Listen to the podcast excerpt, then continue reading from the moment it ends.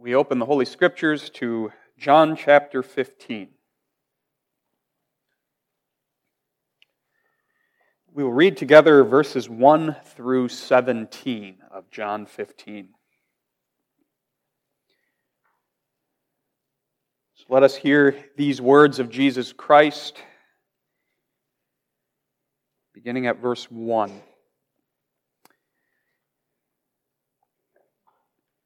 I am the true vine, and my Father is the husbandman. Every branch in me that beareth not fruit, he taketh away. And every branch that beareth fruit, he purgeth it, that it may bring forth more fruit. Now ye are clean through the word which I have spoken unto you. Abide in me, and I in you. As the branch cannot bear fruit of itself, except it abide in the vine, no more can ye except ye abide in me. I am the vine, ye are the branches. He that abideth in me, and I in him, the same bringeth forth much fruit. For without me ye can do nothing. If a man abide not in me, he is cast forth as a branch and is withered, and men gather them and cast them into the fire, and they are burned. If ye abide in me, and my words abide in you, Ye shall ask what ye will, and it shall be done unto you. Herein is my Father glorified, that ye bear much fruit. So shall ye be my disciples. As the Father hath loved me, so have I loved you. Continue ye in my love. For if ye keep my commandments, ye shall abide in my love, even as I have kept my Father's commandments and abide in his love. These things have I spoken unto you, that my joy might remain in you, and that your joy might be full. This is my commandment, that ye love one another, as I have loved you. Greater love hath no man than this, that a man lay down his life for his friends. Ye are my friends, if ye do whatsoever I command you. Henceforth I call you not servants, for the servant knoweth not what his Lord doeth. But I have called you friends. For all things that I have heard of my Father I have made known unto you. Ye have not chosen me, but I have chosen you, and ordained you, that ye should go, for, go and bring forth fruit, and that your fruit should remain. That whatsoever ye shall seek of the Father in my name, he may give it you. These things I command you, that ye love one another. Thus far, we read in the Holy Scriptures. We continue our study of the main truths of God's Word as they are summarized and explained for us in the Heidelberg Catechism. In our study of the Scripture's core teachings, we are up to Lord's Day 24.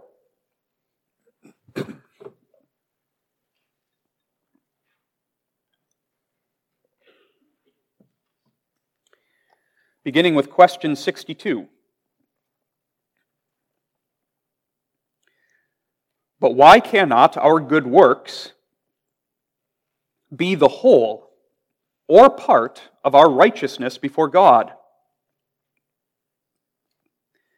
Because that, because that the righteousness which can be approved of before the tribunal of God must be absolutely perfect and in all respects conformable to the divine law, and also that our best works in this life are all imperfect and defiled with sin.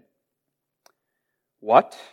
Do not our good works merit, which yet God will reward in this and in a future life? This reward is not of merit, but of grace. But doth not this doctrine make men careless and profane? By no means. For it is impossible that those who are implanted into Christ by a true faith should not bring forth fruits of thankfulness. Beloved in the Lord Jesus Christ, Lord's Day 24, we have a polemical appendix to Lord's Day 23. Simply put, we have a defense of the grand truths that were explained to us in Lord's Day 23. Lord's Day 23, Lord's Day 23 set forth the central biblical teaching of the doctrine of justification by faith alone, namely that God declares his people righteous, perfectly righteous in his sight, on the basis of the satisfaction of Jesus Christ. And God imputes to us the very perfect obedience of Christ so that Christ's righteousness becomes our own. We are clothed in the righteousness of Christ as a garment. That's the simple, warm truth that's at the center of God's good news.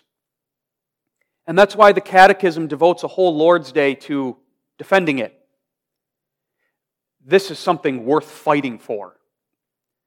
Not fighting for fighting's own sake, but fighting to defend what is so very precious the simple, warm truth of justification, which comforts our hearts and lifts our souls.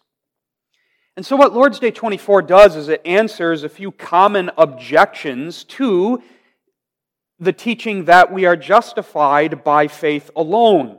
And the most common objections come from a perspective that wants to smuggle works into the equation somewhere so that we are justified not only by faith alone, but we are justified in some way by something that we do, some good work. And Lord's Day 24 says, absolutely not. We are righteous before God in Christ alone. And the reward that God gives his people is not a reward they have earned, but one that God graciously gives. And no, this teaching does not make men remiss in their spiritual life. It ought not. And if it does, then the man who becomes remiss in his spiritual life is misusing this truth.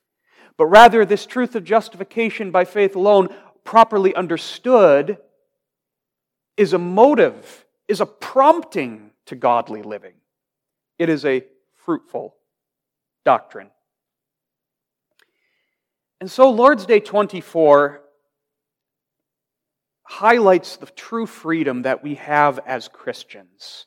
And part of that true freedom that we have as Christians is that we are set free. We are free not to work for righteousness. And the idea here is this we are free not to work to try to change our own legal standing in God's eyes. We are free not to try to work to earn God's favor because that's bondage. But rather, we are set free to do works and to serve God freely without fear out of gratitude for what He has done for us. We rest in Christ's righteousness. We rely upon Him. But that does not make us sluggish in our spiritual lives. It ought not. Our resting and relying upon Christ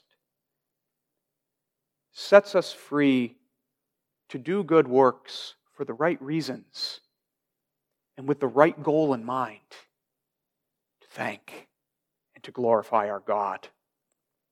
And so let's consider Lord's Day 24, its defense of justification by faith alone, under that theme free not to work for righteousness.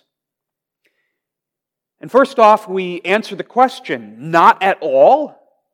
You mean to say that we don't work for righteousness at all? Our works don't contribute anything to our legal standing before God? Not at all? And then, secondly, we will look at the objection which follows from the answer to the first question but God rewards. And if God rewards our good works, doesn't that mean they merit something? We'll answer that question.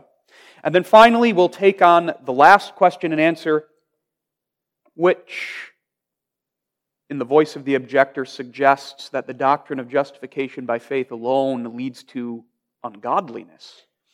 does this truth set us free to be ungodly? And we will see no, absolutely not. Not at all. I have nothing to contribute to my righteousness. As a guilty sinner, before God's law, I must be righteous to be saved. We saw that last week. God can only bless the righteous. For me to be saved, my legal standing before God's law must be changed from guilty to upright, to righteous. Now, how does that happen? We saw last week that that's God's work alone.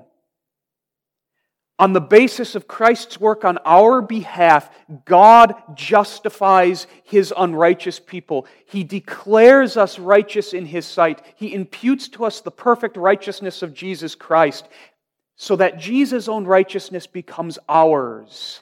And that changes our legal standing before God's law from guilty to righteous in God's eyes. It's all of Christ.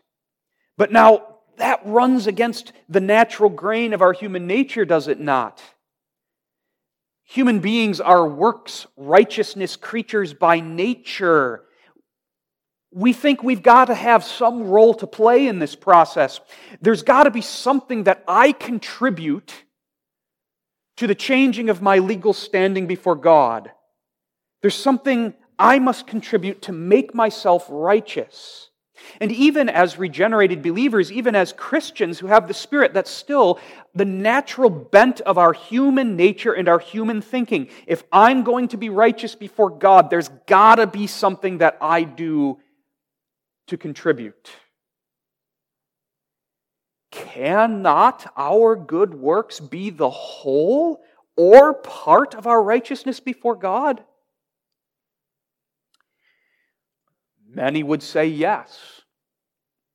There are a few who are sadly far removed from the gospel who would say that our righteousness before God is something of our own making.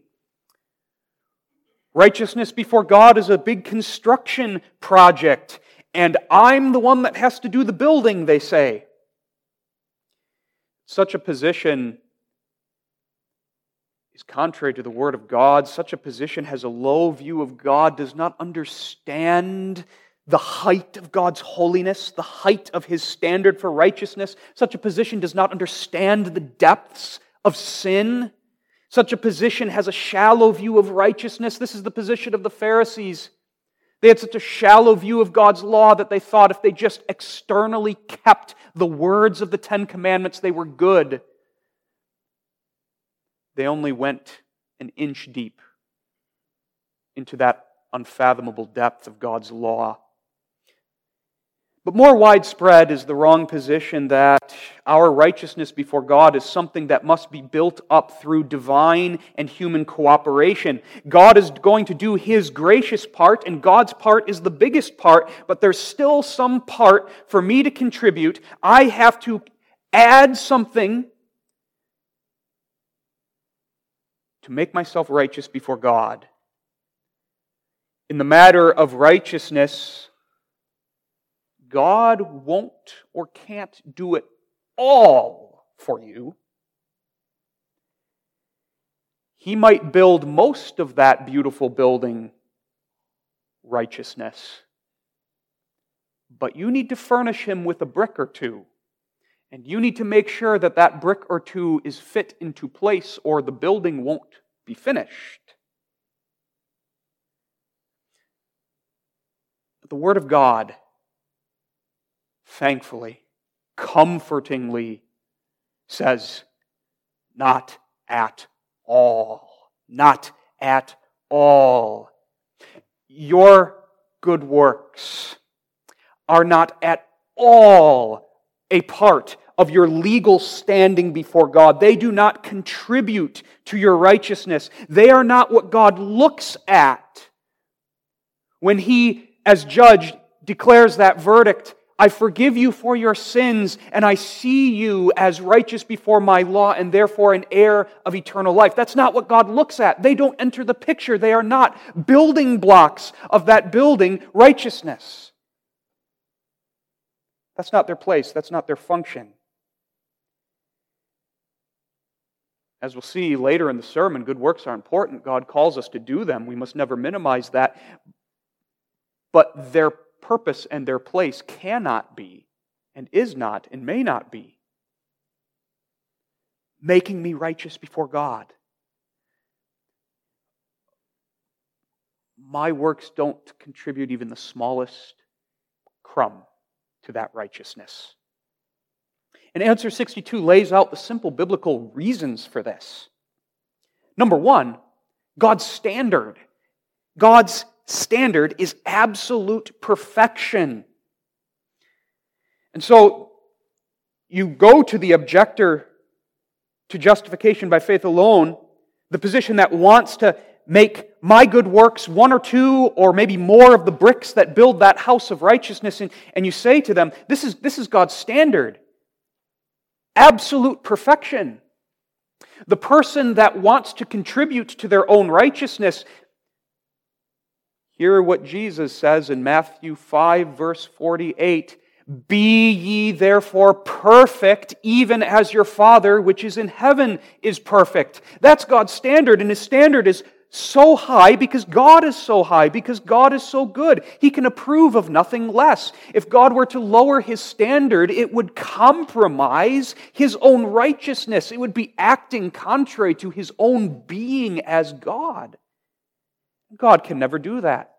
His standard is absolute perfection, and that never changes.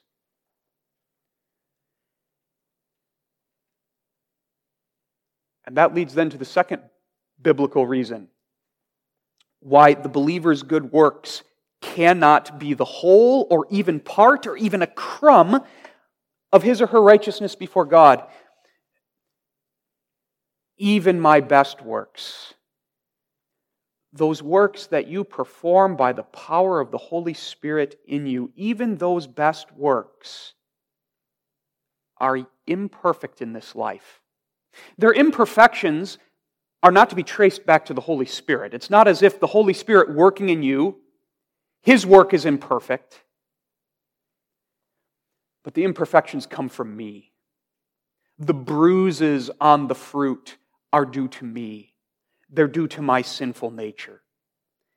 And there's the reality that the Catechism points out as long as I am in this life as a fallen sinner, even my best works are imperfect and they're tainted with sin.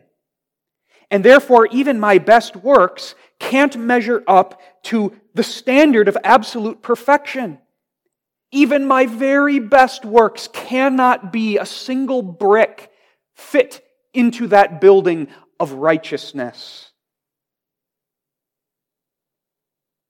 The only, the only righteousness which can be approved of before the tribunal of God because it is absolutely perfect is the righteousness of our head, the righteousness of our Savior, the righteousness of the only sinless man who perfectly obeyed God's law, perfectly consecrated himself to his God all of the days of his life, our head and our Savior who laid down his life to pay the penalty for our sin, and who fulfilled every demand of the divine law for us, Jesus Christ.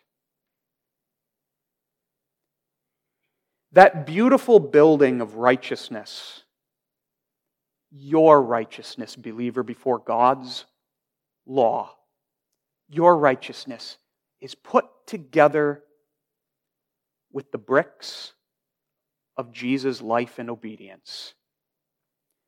Let, let your mind go through the Gospels Matthew, Mark, Luke, and John, which record for us the life and ministry of Jesus Christ. And every act of Christ that you encounter in the Gospels from his obedience to his parents when he was 12 years old, recorded at the end of Luke 2, to all of his works of mercy and compassion and love for his neighbor, to his perfect worship and devotion to his Father, his perfect life of prayer, to his substitutionary atonement, all of that is the building blocks of your righteousness. All of those things are the bricks fit into place to complete that beautiful house, your righteousness before God. And you and I haven't contributed a single particle to it.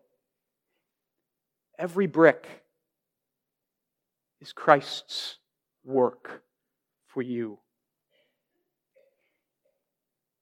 That's the believer's righteousness before God. That's the only righteousness that is approved of before the tribunal of God. And what good news that is for us, poor, sinful believers. It makes an end of fear. If I had to contribute even one brick to that building of my righteousness, and the standard of God, the master builder, is absolute perfection, I would be lost in utter terror. The whole project is going to collapse and fail because I cannot meet the standard of the holy master builder. But I don't contribute even the smallest bit Jesus, his righteousness, is my righteousness, credited to me. And that's what changes my legal standing before God. What Jesus has done for me. To go back to Lord's Day 23, that beautiful statement God, without any merit of mine, but only of mere grace grants and imputes to me the perfect satisfaction, righteousness, and holiness of Christ. And so, a couple of applications. First, let's see that this sets us free. This truth sets us free. Free from working for righteousness. Free not to spend our lives in that agonizing toil doomed to failure, the agonizing toil of trying to make myself worthy, trying to win God's acceptance, which is something I cannot ever do of myself.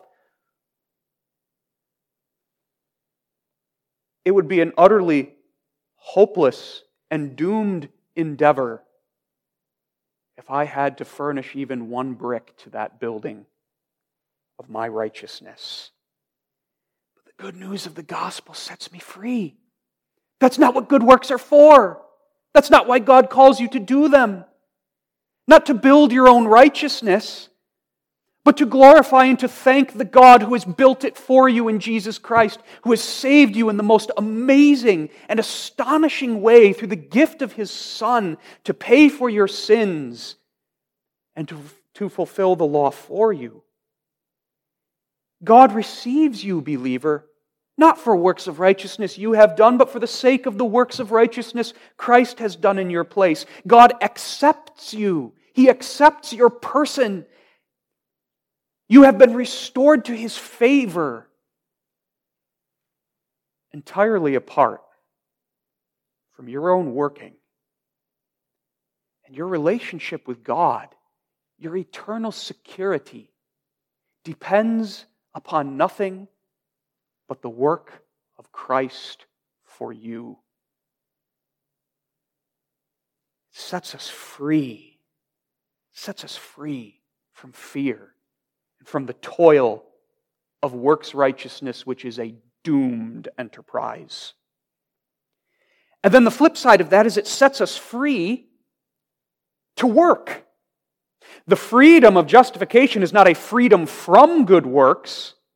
It is a freedom from working for the wrong reason. It's a freedom from working for righteousness. Justification sets us free now to work for the glory of God, to serve Him, to worship Him, to render unto Him acts of love, to love my neighbor as Jesus commands in John 15, because my heart overflows with awe and wonder and thankfulness for what God has done for me in Jesus Christ. That's why Christians want to be involved in good works. That's why Christians ought to be zealous for good works. because I get to do them freely. Not working for a wage,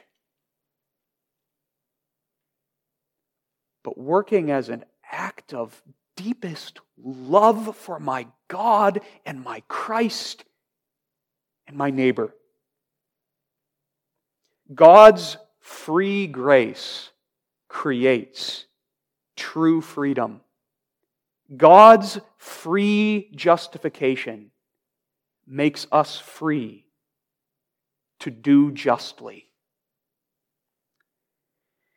In the second place, justification by faith alone without works glorifies Jesus Christ and magnifies his work.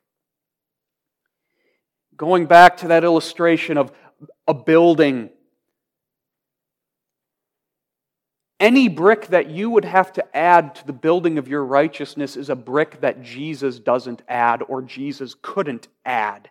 And every brick that you would have to contribute would detract from his work. If you had to add a single brick to that building, it would mean Jesus and his work is in some way imperfect, and that Jesus is in some measure an incomplete Savior.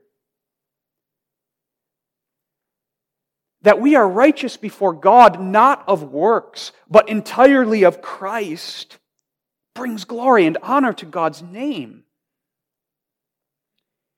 Jesus is the builder of our salvation. Jesus is the builder of our righteousness. He's not the supplier. That's a common error. The idea being that Jesus, through his work, furnishes us with everything necessary. He gives us the tools to construct our own salvation. He calls us to use them. He encourages us to use them. Maybe he gives us a little push with his grace to use them, but it's ultimately up to us. No, the comfort of the gospel is Jesus is not the supplier, Jesus is the builder. And he builds it all. And he builds it completely. And his work is perfect. And that brings glory to God. Doesn't it? Doesn't it make you glorify God in your soul right now as you contemplate this truth of what Jesus has done for you? Oh, do we not want to thank Him and worship Him for what He's done? So that is the first concern of Lord's Day 24. My works, what do they contribute? Nothing at all to my righteousness. But now, the Catechism lets us hear another objection from those who do not hold to this truth of justification by faith alone. But God rewards but God rewards. And if God rewards, doesn't that mean our works get us somewhere with God? They get something from God. They earn or they at least contribute to our standing before God. Isn't that what a reward necessarily entails? Yes, God rewards. The Bible teaches that God rewards the good works of his people. About that, there can be no dispute. Jesus teaches that truth of God's reward over and over again. For example, in Luke 6, verse 35, Jesus says, Love ye your enemies, and do good, and lend, hoping for nothing again, and your reward shall be great, and ye shall be the children of the highest.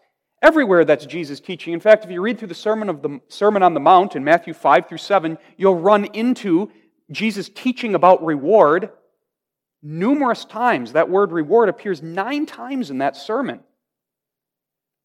As an aside, then, this is a doctrine that is not to be shied away from. Some would like to do that. Some would say, don't talk about the doctrine of the reward of grace. It's dangerous, hands off, it shouldn't be emphasized, and that's mistaken. Jesus, of all people, emphasizes it. And who wants to say that Jesus is unclear in his theology or emphasized the wrong things? The danger of the doctrine of reward is not the doctrine itself. The danger comes when it is misinterpreted and misrepresented. In our human life, rewards usually are earned. When we think about a reward, it's usually in the context of merit or an exchange. So, for an example, how many of us are members of some sort of reward program? If you go to a restaurant a certain number of times, you'll get rewarded with a discount coupon, maybe 10% off on your next visit. After you've spent $500 at Meijer's, maybe you get an mPerk that gives you $10 off your next purchase. It's a reward in exchange for something that you did. that's how rewards work among us, but that's not how rewards work with God. It's different. Yes, God rewards, but as the Catechism says, based on the scriptures, his reward is not of merit, but of grace. And the idea here is God rewards as freely as graciously as He justifies us. When God rewards His people,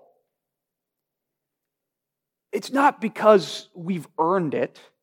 It's not because we've done something for God and now in exchange He gives us something in return. It's not that by our good works we somehow indebt Him, obligate Him to pay us back. That's impossible. You can never put the living God in your debt. After all, you and I are indebted to God for every breath that we breathe. Everything we have is His, which He has entrusted to us. You can't earn from God by giving to Him what is already His. And every good work that the believer does is worked in us, authored by the Holy Spirit dwelling in us. It's utterly impossible for any good work to merit with God, to earn something from Him, to indebt Him to pay us back in some way. And so the answer to the question is no. The Bible's teaching of reward does not mean works merit. Rather, this the fact that the Bible teaches that God rewards the good works of his people magnifies all the more how gracious God is. The reward is a free gift. He rewards his people not because they are so good or because their works are so good, but he rewards because he is so gracious. He freely gives. He crowns his gifts with yet more grace. And there we see the beauty of the Bible's teaching of the reward of grace. It magnifies all the more the graciousness of God. He piles grace upon grace, He piles gift upon gift. We've earned nothing. We deserve nothing. We can do nothing to obligate God to give us anything, and yet He piles it on more and more because He is generous, because He is good, because He is gracious, and He simply delights to bless His people for Jesus' sake. rightly understood, the doctrine of reward is nothing to be scared of.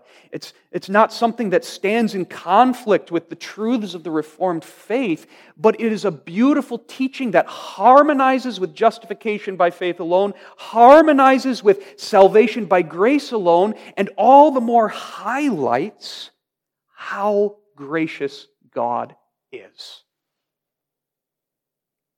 A beautiful truth. And that fits with our experience, doesn't it? When God lavishes a gift upon us, whatever that gift may be, what believer feels in his or her heart? God's paying me back. I've been really faithful in my church attendance lately, and God's giving me my due. I, I, showed love to my neighbor yesterday, and God's paying me back for that nothing's farther from the heart and mind of the believer if the, that believer is in a spiritual frame of mind and walking by faith. The believer says, I've done nothing to deserve this. The very fact that I've attended church and wanted to come to church is due to the work of God's grace in me. By nature, I don't want to be there. By nature, I don't love my neighbor. By nature, I'm still prone to hate my neighbor. The very fact that I had compassion for my neighbor and I reached out in love, that was God's workmanship in me. That was His grace. And now, whatever gift comes to me in connection with that, it's just more grace piled upon grace. That's what the believer sees, that's what the believer feels. And so, a couple of applications now in connection with this second question and answer. First, let's see that there's good reason why Jesus, in his Sermon on the Mount and in his teaching, emphasizes the doctrine of the reward of grace. Because there is very real pastoral value to this truth. It's encouraging. It's an incentive to the weary, heavy laden believer to persevere. Not because if I persevere, I'll earn something, but because God graciously sets before me a promise. He shows his children the good that he has in store for them in this life and in the next life, especially. And He sets that good before us to spur us on in the battle against sin, in the life of godliness, in enduring suffering. It's encouraging. It's encouraging when God says, I reward my people freely. I have good in store for you. Think of what Jesus says in Matthew 5, verses 11 and 12. One of the greatest hardships that God's people endure in this life is persecution of all forms, whether it's facing the sword of an enemy of the faith that wants to take your life, or whether it's facing ridicule and scorn, or being ostracized from society or from others on account of your confession of Christ, whatever that persecution may be, it's hard, it's painful. And the devil tries to use it to tempt us to deny Christ or to hide our light under a bushel. And so in Matthew 5 11 and 12, Jesus sets forth the reward of grace as an encouragement to us to persevere. Matthew 5 11 and 12.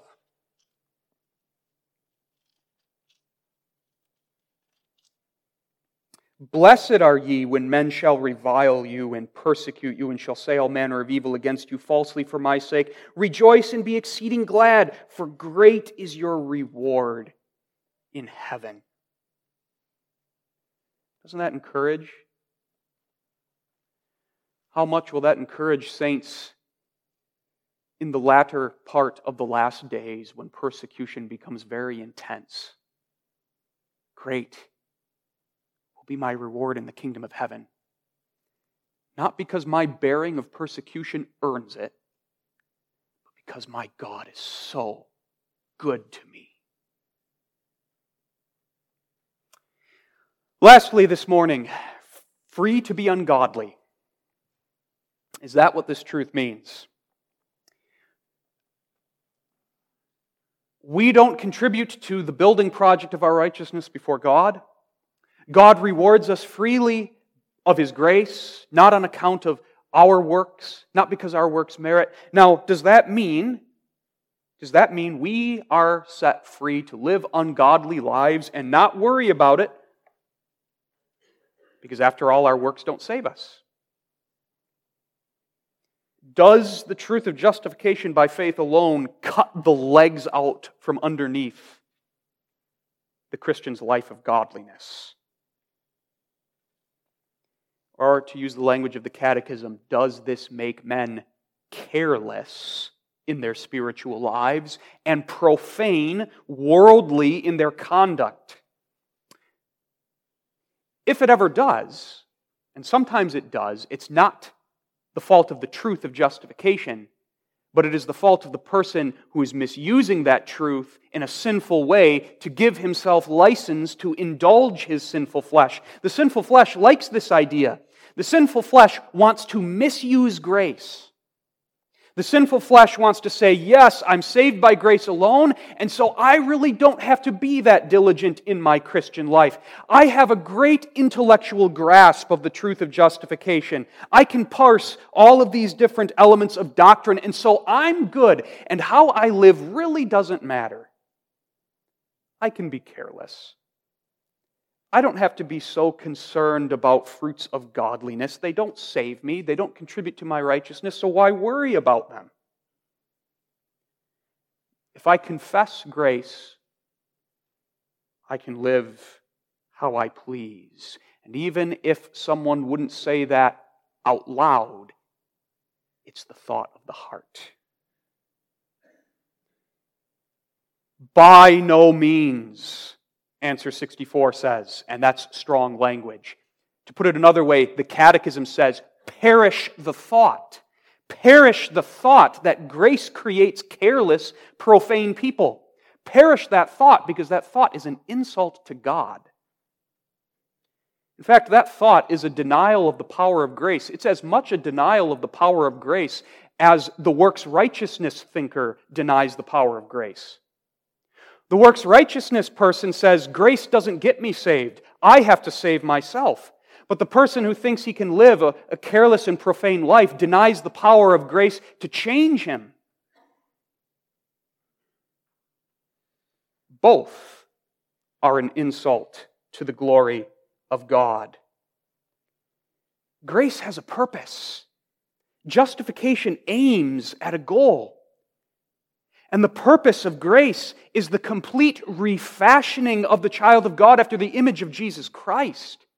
Justification is not the end of God's saving work. It's the legal basis for all of his saving work, but on the legal basis of justification comes sanctification, the inward work of the Holy Spirit to change me from the inside out, so that more and more I walk in godliness I love my God and love my neighbor as myself. And you can't rip these two apart. You can't cut up the one work of God's salvation and say, because, because I emphasize and have this part, this part really isn't important. I don't really need this part. And if I don't pay attention to it, that's fine because I've got this. That's an insult to God. The Christian who confesses vigorously the doctrine of justification also is vigorously committed to the life of godliness that must follow from his justification. And that's why we read John 15 this morning. John 15, the familiar illustration that Jesus uses of the vine and the branches. Jesus Christ is the true vine. He is the living one. In him is spiritual life, holiness. We by nature are like dead sticks. But by the power of the Holy Spirit, we are united to the true vine. We are implanted into Christ. And the Spirit causes that power of Christ, that life of Christ, to flow into us. And the necessary effect of that is that all the branches who are implanted into Christ bear fruit the fruit of a new life, the fruit of good works done in thankfulness to God. And John 15 emphasizes that that's God's purpose. The husbandman desires fruit. Fruit glorifies him. God saves spiritually dead sinners and an amazing part of that salvation is that he justifies the ungodly, clothing them in the righteousness of Christ. But another amazing part of that salvation is once he has justified that ungodly sinner, he works in the heart of that sinner more and more to change him, to refashion him after the image of Christ, so that that person begins living a new life, begins really begins obeying all of God's commandments, works in that child of God so that he or she becomes a fruitful branch of the vine. What branch will say, I'm engrafted into the true vine, and therefore bearing fruit really isn't important. I can stay here like a dead stick. What an insult to the God who put that, put that one in the true vine and grafted them. And so that's why the Catechism says in the last question and answer it is impossible that those who are implanted into Christ by a true faith should not bring forth fruits of thankfulness. Irresistible grace irresistibly brings forth fruits of thankfulness. Irresistible grace creates in the believer who is united to Christ an irresistible desire to do good works for the praise of God, to live a godly life. Justification does not set us free to be ungodly. Justification sets us free to be godly through the power of Christ in me. Justification sets me free to want, to want to live a new life for the glory of God. To bear fruit consciously and actively. And that's important too. Don't push the vine branch analogy too far. It's not the idea of that analogy that we're engrafted into the true vine, and then we just sit there and do nothing, and godliness just pops out of us. Because you're not a piece of wood, you're a human being. You're a more rational creature that God has saved to be his child. And God doesn't want you to live like a piece of wood. He wants you to live like Christ. And so, though the Catechism on the basis of Scripture teaches the inevitability of good works coming forth from the one who is implanted into Jesus Christ, that is not license to be lazy, but all the more reason to be diligent, active, careful in our spiritual lives, striving for growth in grace and in the knowledge of Jesus Christ. What a truth. Justification. What a profitable truth that comforts the soul, relieves our fears, and prompts us to a life of godliness. May the Lord press that truth upon our hearts, renewing our delight in the gospel and renewing our zeal for godly life. Amen. Faithful God and Father, we thank Thee for the gospel. We thank Thee for our justification in Christ. We thank Thee for the Spirit of Christ who works in our hearts to bear fruit. Make us a fruitful people, set free, who now delight to walk in thy ways. All of this through Christ our Lord. Amen.